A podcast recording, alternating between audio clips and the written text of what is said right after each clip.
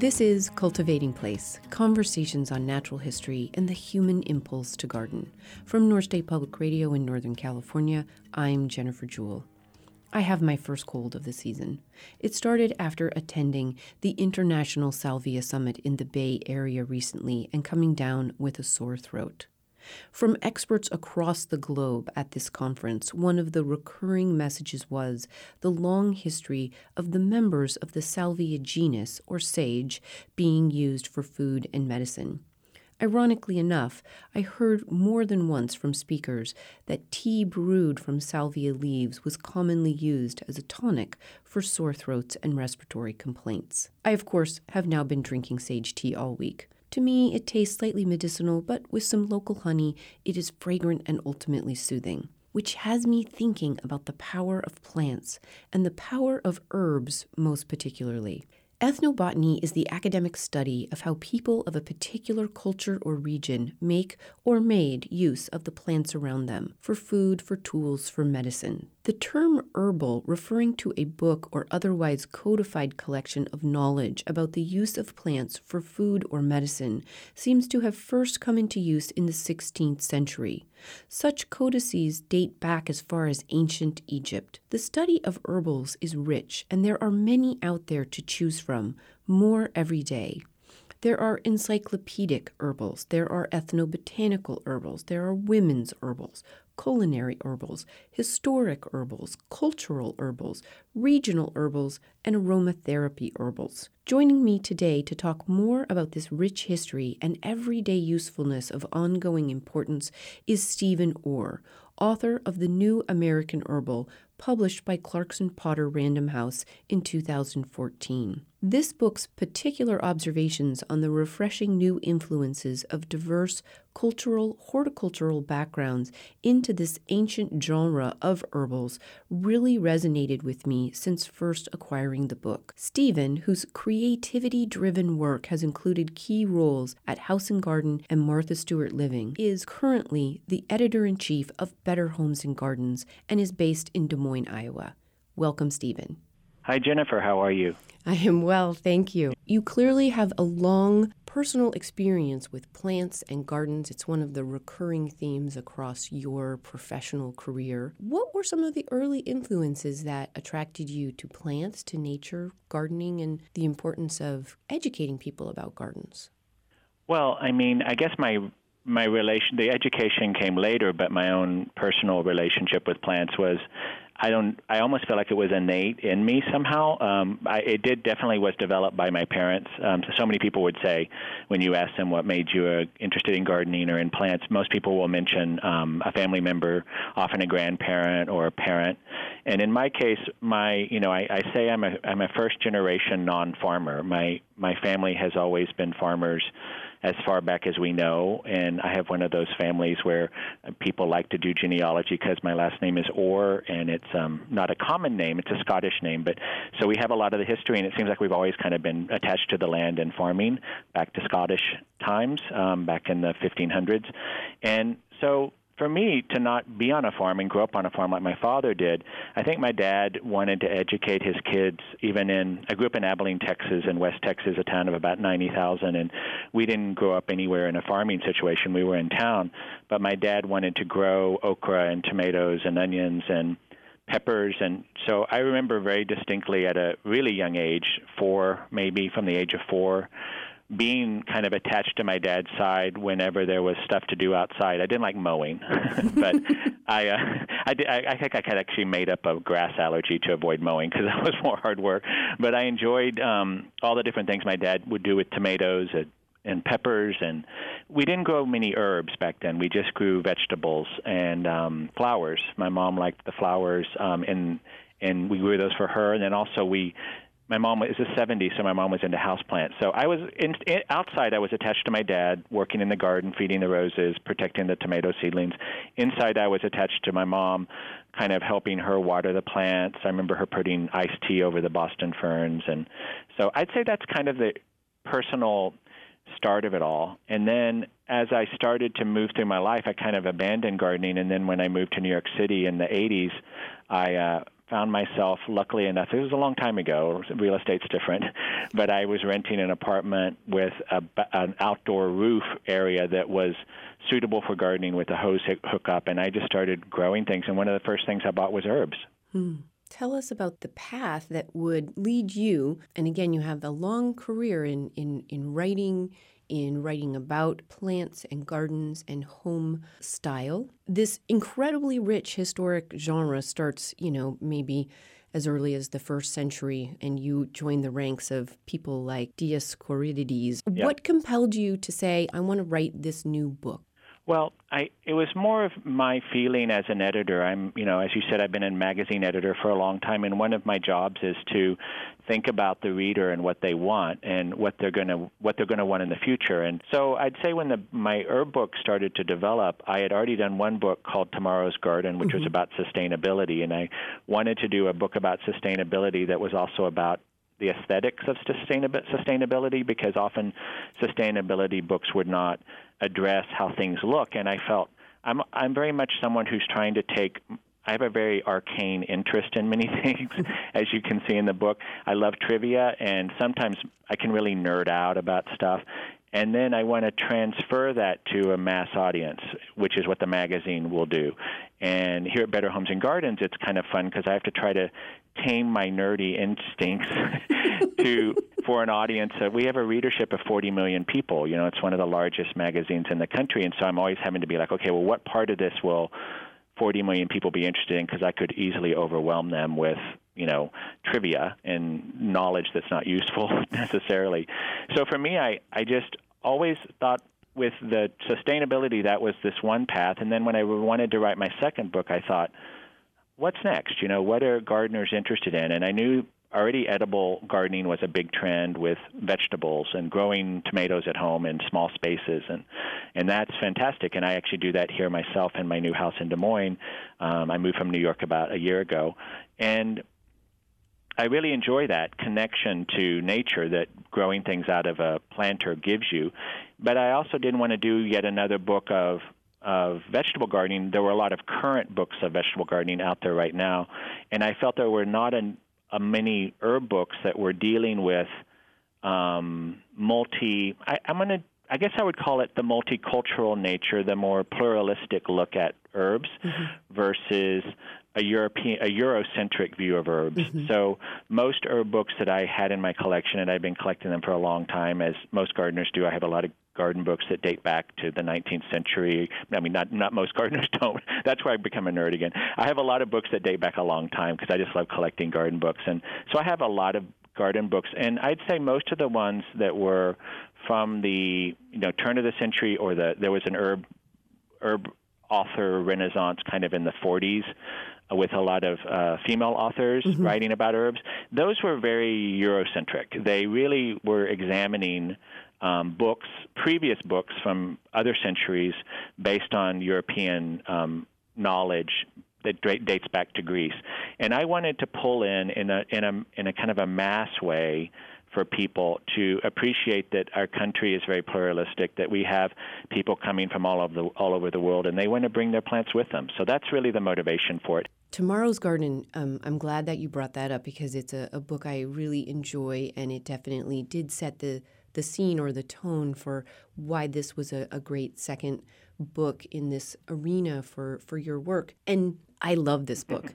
Thank and you very I, much. I too have been collecting herbals, you know, since I was maybe 17. I was given my first one, which I actually have with me here, called Hygieia, a woman's herbal, the Jeannine Parvati herbal. And it's a fabulous yeah, book. Great book. I think my next set that I acquired, you know, when I was like 18 or 19 was Mrs. Grieve's, the new mm-hmm. herbal two volume. And this is what really struck me about your book, The New American Herbal, is what you just said this idea that herbalism is not just codified in Northern Europe. And you get the sense that it, it could be from some of the books that came before. And this description you give in the beginning of living in a zip code that is among the most diverse in the US at the time that you were writing was really refreshing, as I say, that we have all of these cultural influences coming in and bringing new plants, new herbs, new methodologies At the same time, we're having this fantastic, potentially fantastic, let's, I'm going to make a caveat there, of chemistry and chemists researching some of the makeup of these plants that we're using and why are they effective and why do people in Peru and Argentina and Turkey and Greece all have a similar use historically for the same genus of plants. What were some of the greatest challenges for you in writing this book, given that multiplicity? Research obviously is challenging because you don't want to get it wrong, and it's not a scholarly book.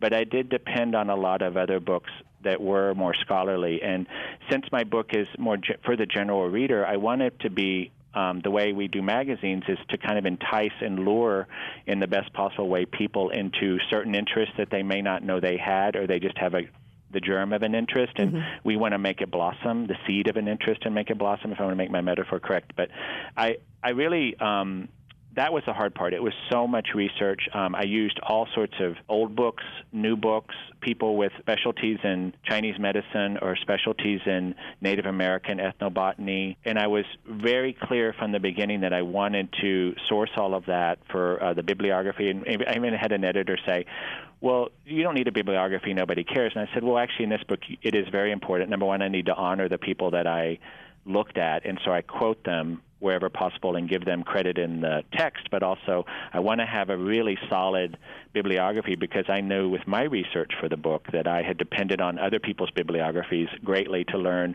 where information flows from. And also, one of the ideas of the book is you know suggested reading list because this is an entryway book and if people have a particular interest in native american plants and herbs then i want to give them a good selection of what i found to be the best ones because it's like suggested reading that they might want to learn more for their different path. But the research was the hardest part um, but also the most fun because i as i said i'm kind of a nerd with plant knowledge and plant lore and i have kind of a librarian's brain in some respect for absorbing research and finding things and it is very fun to go search another together a library in Mexico's collection for materials and then you know, do a little auto translate just to see if it's interesting, and then talk to a friend who speaks Spanish better than I do and reads Spanish better than I do, and have them help me translate some of that material. That's really was fun. That's the that part of it is the most challenging, but it's also the the kind of sleuthing, the kind of herbal Sherlock Holmes part of it that I I love the most. It was really what got me excited was when I found a very exciting thread to follow on certain plants. Um, for instance, there's a couple of plants in the book that are not mentioned, as far as I know, in any English language book I've come come across um, a plant like muitle, which is a which is more of a medicinal herb from Mexico, and then an, a couple of other herbs from Mexico that I found being used in in my neighborhood in Queens, and I still have an apartment in Jackson Heights in Queens, which is that zip code that you mentioned is one of the most diverse in the country. And at our local farmers market, there was especially one seller who had the most amazing selection of herbs from Mexico that I'd never seen before. Yeah. The most common of them would be papalo, but papalo has a lot of rel- uh, relatives that also were used, like uh, tlaplanche and pepicha. So I learned I couldn't find anything in the English language, both online or in a library, that addressed those types of plants. So I really had to go to sources in Mexico that were in Spanish to find out more. That's that's pretty thrilling when you find out something in a library or in some sort of source that helps you bolster your case for why that how that herb is used and where it comes from. And that is exactly the joy that I took from this book. It's almost, you know, we talk about gateway drugs. This is like a gateway yeah. herbal for me. It and is, to yeah. read through your bibliography in the back and your suggested reading list was illuminating and fun. And to come across some of these plants that I had never heard of before, you know, and I think as gardeners, we consider ourselves, especially if we've traveled or lived in different places, we, we think of ourselves as pretty inclusive. So it's so fun to feel this tent of herbal legacy expanded. The term herbal refers to a book or otherwise codified collection of knowledge about the use of plants for food or medicine. Such codices date back as far as ancient Egypt, and there are more every day. Joining me today to talk more about this rich history and everyday usefulness of ongoing importance is Stephen Orr, author of The New American Herbal, published by Clarkson Potter Random House in 2014. We'll be back after a break to hear more about specific herbs and their uses. Stay with us. This is Cultivating Place conversations on natural history and the human impulse to garden. We're back with Stephen Orr, author of The New American Herbal, to hear more about the rich history of herbals and their ongoing usefulness and importance. Welcome back. I what my next question was going to be what were some of your your great joys or surprises? And you clearly started speaking a little bit about the joys of this and its expanding of your own knowledge there was uh, there was one other joy too, if I yeah. could interrupt. Was yeah. it, and I just thought of it while you were talking about it. Was that you know I had to be a sleuth as well to find the herb to photograph because I took all the photographs in the book and it, you know, I thought if I'm going to make a modern herbal, it should be photography and not illustration. Now, illustration obviously of a plant, you really get to show it exactly the way you want to show it. You show it in bloom, you show the root, you show the leaves, you show it at its best possible situation. Now I was doing it with my own camera, um, and I, you know, I have taken pictures for a long time, and I have an art degree, so I, I knew how to take pictures. But you know, I had to go to a lot of botanical gardens to find these plants because I wanted to do what we would call in in magazines a headshot, like a like a model would have. Yeah. Like I wanted to take a good headshot of every plant in the book as much as possible. I couldn't do every plant, but the, all the major plants, I wanted to have a, a, a photograph of it that you could the average person could look at it would help them see it when they see it in a market or if they're in a if they're in their farmers market and see it they'd recognize papalo you know and um so that that kind of thing was really fun and that was really a lot of the work was finding the examples so i I really enjoyed being a detective once again to find collections of medicinal and herbal plants and I found some great places to visit. So I, I listed those in the book as well because mm-hmm. if you're a plant nerd like me and you want to go, you find yourself in Montreal or San Francisco or Seattle, what a great opportunity to stop off at a public garden and see an amazing collection of these plants all together. Exactly, exactly. Did you, uh, how long did it take you to write the book and, and do all of that research and photography, Stephen? I think it started slow. You know, like most things, I was doing it with a with a, a job, uh, so it was a it was a it wasn't like I stopped work to work on it. Um, I had a full time job while I did it, mm-hmm. and I worked and I was very clear about my job. I didn't work on it at work. I was I was I was actually very open about that. I said I'm not doing this during business hours, so I could only do it at nights on weekends, and it took me three years about. I'd wow. Say. That's a labor of love. Did you get into any of the new chemical analysis of plants and their alkaloids and terpenes and terpenoids and the, the chemical basis for why they are useful? Did you come across any research yes, that? that was so interesting to me. And to tackle that topic was challenging for me, and that's where I'm always worried that I'm making a mistake because it's so complicated with the with the different structures of the chemicals. But there's some great sources out there, and I loved one thing I loved was to take everything I knew about a series of plant and my thoughts about them. And we can talk a minute about meaning that we attach to plants because I think that's important to talk about. But all the meaning I'd attach to certain plants, when you look at them, what, what links them chemically, that herbally, the chemical nature, the constituent that links certain plants, is fascinating because as soon as you identify it, it makes you realize why you experienced this and didn't even know. For instance, uh, eugenol is something that is present in a lot of different plants and it expresses itself in different ways. There's kind of clovey fragrance, and so clove, all allspice, basil. When you blindfold yourself, you really can smell the clovey smell that floats amongst those different plants that you never really thought of in the same way. It was interesting to just have certain things that were chemicals that would appear in a rose geranium or a lemon scented geranium and also appear in lemon verbena and lemon balm and lemongrass. And so it's fun to kind of just think of them that way chemically is a mm-hmm. new way to think about plants for me and I love that no plant is, of course, just one alkaloid or one terpene. You can isolate some of these compounds and understand the plant a little better, but the complex reaction and effect that they have on us is made of so much more than just that one chemical distillation. When you talk about the meaning we attach to plants, what, what are your thoughts? Well, and that that kind of controversy of looking at herbs only from a chemical standpoint, I did encounter in my research, and I could see that some people would raise a red flag about that and say, you know, what you were saying, like you can't do that so simply. And that's true. I wanted to treat everything with equal importance. I didn't want to mm-hmm. just focus on the chemical. I'm not a chemical, I'm not a chemist, so I didn't want to overanalyze that. I wanted to focus on the magic of plants as well. And so just as important for me in the interest of the chemicals was the magic and the lore and the stories attached to the plants because the plants to me and one reason I've become such a lover of herbs and now when I grow things I'm most attracted to herbs over say an ornamental plant is that um, it is our human bond with the plant, much like a domesticated animal. You know, we have a relationship with the plants that is brought them into our domestic sphere, and we don't control the plants, and the plants don't control us, but we have a relationship that goes back thousands, if not, you know, hundreds of thousands of years. And I, I think that's the most exciting part about herbs is that human-plant relationship and how we look at it. Our our story we attach to the plant, what a plant does for us historically. You know, this the doctrine of signatures, which mm-hmm. Which is thought of as an ancient you know Greek or medieval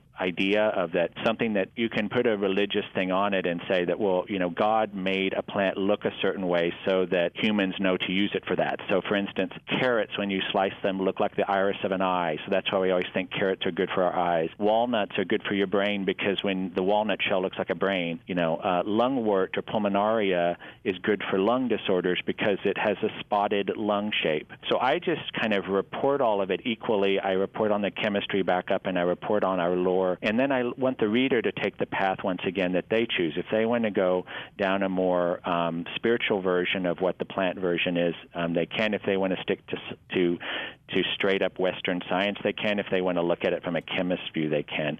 But the relationship, no matter what it is, and the long history and ethnobotany and anthropology attached to these stories, which I call in the book oft told tales, mm-hmm. the same stories told for centuries, right? And that could be to some people completely false story, but to me, it has value because it's been repeated for so many centuries. I want that that lore to continue because it's like a story passed down for generations. Mm-hmm. And then, of course, each of us add our own herbal history as we go through our lives. You know, when you and I connected over social media on fritillaries and I sent you some seed, that becomes part of that history of that plant yeah. for me, or yeah. which plants our, our grandparents loved or grew or passed to us. It's, it's all part of it if you were going to recommend a diverse handful of plants that might be a little bit out of the ordinary or meaningful to you that you would like to see readers or listeners try, what would those be, Stephen? Well, let's see. That's a hard one. I um, know. There's so many plants I love to grow, and I have my, my apartment in New York, and I grow a little, a few herbs upstate. Well, actually, I grow kind of a lot of herbs upstate um, at a little weekend house. So now I have a home in Des Moines for my job at Better Homes and Gardens, and so I have more space. I need more sun, but I have more space. And first thing I did was pack it with herbs, as many herbs as possible. The herbs I use the most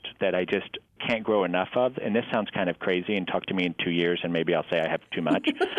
I can never have enough mint. I know that sounds crazy, and I know that they'll they'll grow because I, I put all the mint in myself. There was no mint before, and I put them in kind of areas where they could spread and do their thing, and it wouldn't bother me. But I still can't have enough mint. I, I use mint almost every day for tea or for a wide variety of cooking. And then chives I use all the time. Chives is my favorite all around cooking herb. I just use it all, almost almost every dish just for that subtle onion flavor. And I'm a big fan of sage. And then on the more unusual front, as I said, I like making tea. And, and being a Texan, I like iced tea. So I make iced tea almost every couple of days from full on just kind of a tisane of boiled or hot water over green herbs. Sometimes mm-hmm. I add one black tea bag and have kind of a faint black tea with flavored with those things. The one of the plants I love the most is tulsi or holy basil. It's a variable herb, meaning that depending on where you buy it, you'll get kind of slightly different versions mm-hmm. of that plant. It's very, of course, very popular and holy in Hindu cultures in India. So that herb I use a lot, and I go out to great lengths to find it online or grow it from seed. I also love growing lemongrass. I love pineapple sage. One culinary herb that I think people don't use that much is marjoram. Some people find it soapy tasting, mm-hmm. but I love the flavor of marjoram because it is kind of a summer. For me, it's a taste of summer over grilled vegetables. As far as spices, you know, there, we have a lot of talk about what's an herb and what's a spice. Even what's an herb is a very undefined word for most people. But for spices, I've really become a huge fan of allspice, both in its berry form, which is dried, and I also grow it as a house plant for its leaves, which I use like bay leaves, and it makes a pretty good house plant that grows slowly, but mine is now about a foot and a half tall, so you can pick leaves off of it like a bay leaf and use it, and, and it'll scent um, roasted potatoes or whatever you're doing with this amazing allspice flavor, um, which is a mixture. That's why it's called allspice because it resembles so many other spices. That is great. I'm gonna I'm gonna go try an allspice. Going forward, for you personally, what are your hopes for how readers and gardeners might put the book's information to use? I just hope people try something new. You know, I'm always encouraging people to try something that goes beyond their norm. And here in Des Moines, what's interesting is Des Moines doesn't have a reputation for diversity in many ways, but I have to say that, you know, our farmers market in downtown Des Moines is one of the largest and most interesting farmers market I've been to, and it has a lot of farmers that are the Hmong people from various places in Laos and South Asia. Those people that come and sell at the booths, I am so intrigued. There's so many beautiful herbs that they're selling that unusual to me. So that sensation that I have here in my new city, shopping from someone from another culture who's wearing her native costume and is selling these herbs at a farmer's market in the middle of United States, that's what I'm excited about. I'm excited about something new. I'm excited about difference. I really don't like sameness. I'm not interested in it. I am interested in diversity and new and different. And I think in our plant world, in our plant palette as a gardener, it's not political,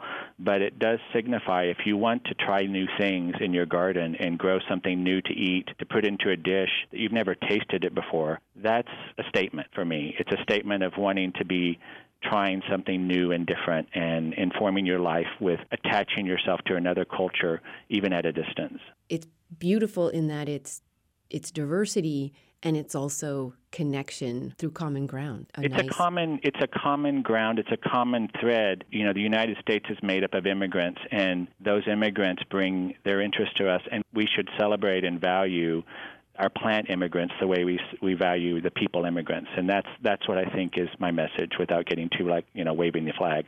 But it is it, to me that's what's so interesting is trying to understand what the culture did with that plant and then using some I can never use tulsi like a native Indian might do you know uh from someone who lives in New Delhi might mm-hmm. use and, and value their Tulsi plant in a way that I never am able to do because I'm not Hindu. But in the same respect, I do really love that plant. And we had our first frost, and that was the first thing I brought indoors.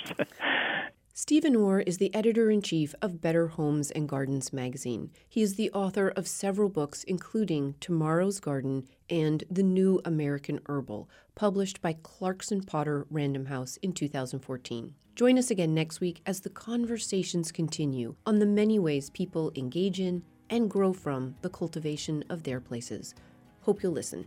Cultivating Place is a co production of North State Public Radio and JewelGarden.com. The program is produced by Sarah Bohannon. For this week's audio archive or to subscribe to the podcast, please visit mynspr.org. For more information, including many photos, please visit jewelgarden.com. For daily photos and more, follow Cultivating Place on Instagram and Facebook. Until next week, enjoy the cultivation of your place. I'm Jennifer Jewell.